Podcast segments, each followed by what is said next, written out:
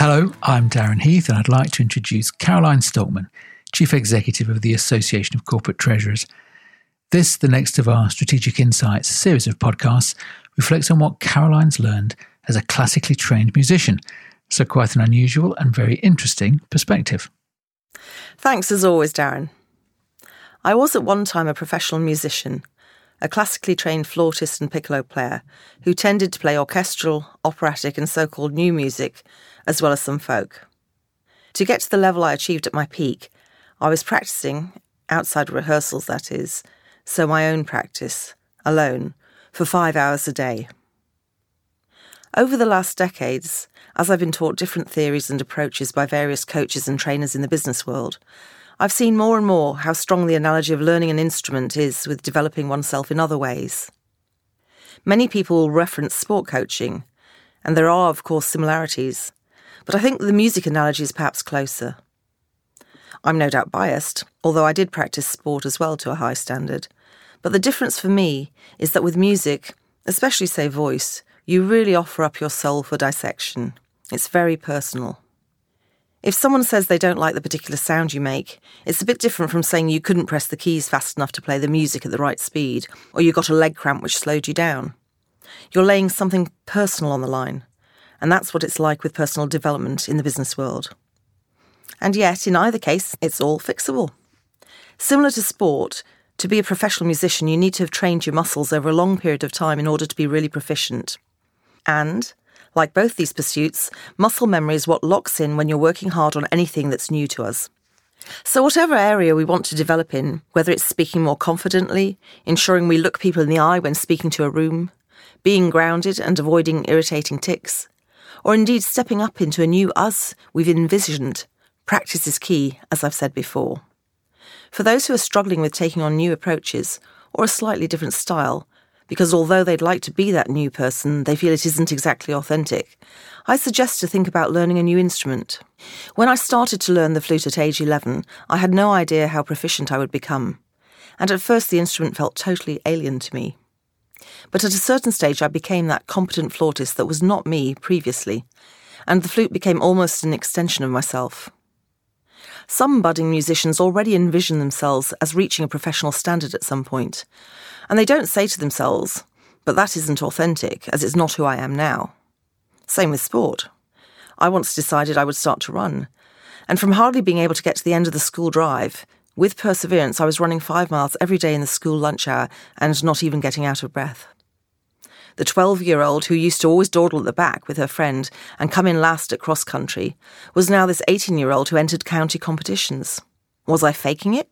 No. I was just developing different muscles, literally. And that's exactly how the late Mark Hempstead, a trainer on a Unilever leadership program, described it to us. He said we should try things out and see it simply as developing other muscles whilst remaining the same person. I recently attended a performance at the Royal Festival Hall of Circus 1903. The show was full of acts where humans were stretching their bodies to perform feats which were really quite incredible.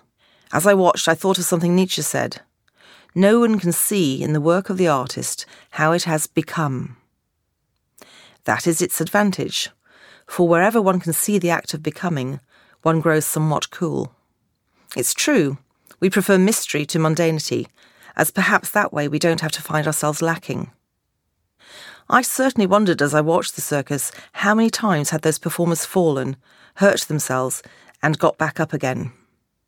They didn't have safety nets. They'd practice again and again and again, so their muscle memory was confident and reliable. One of the other things I learnt through music was that, especially at first, a little and often is best.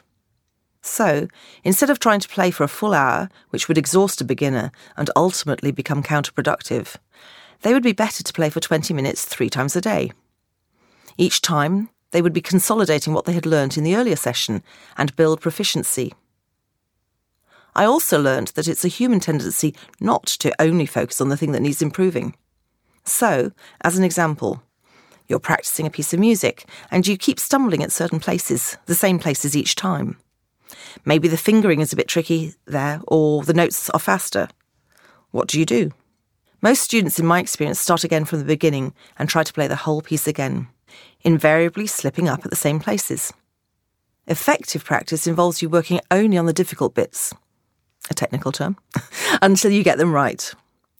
Then you can try to run through the whole piece again.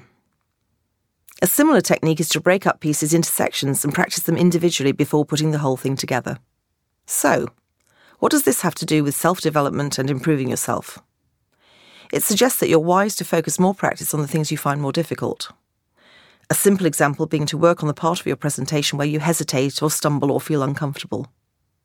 It also suggests that introducing new skills, techniques, or styles is best done in little stages, frequently, or by breaking things down into smaller challenges. So you can plan to try things out a bit here and a bit there, rather than create a situation where you have to maintain the particular effort for a prolonged period of time, where you might be very exposed.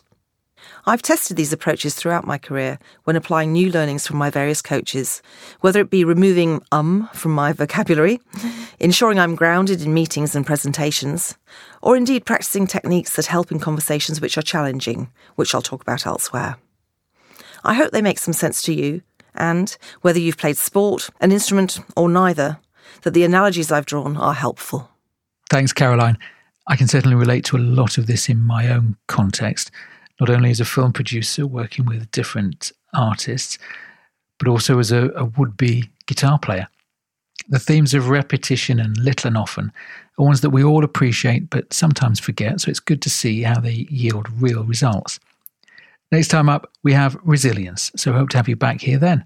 For now, though, from Caroline, from me, goodbye, and thank you for listening.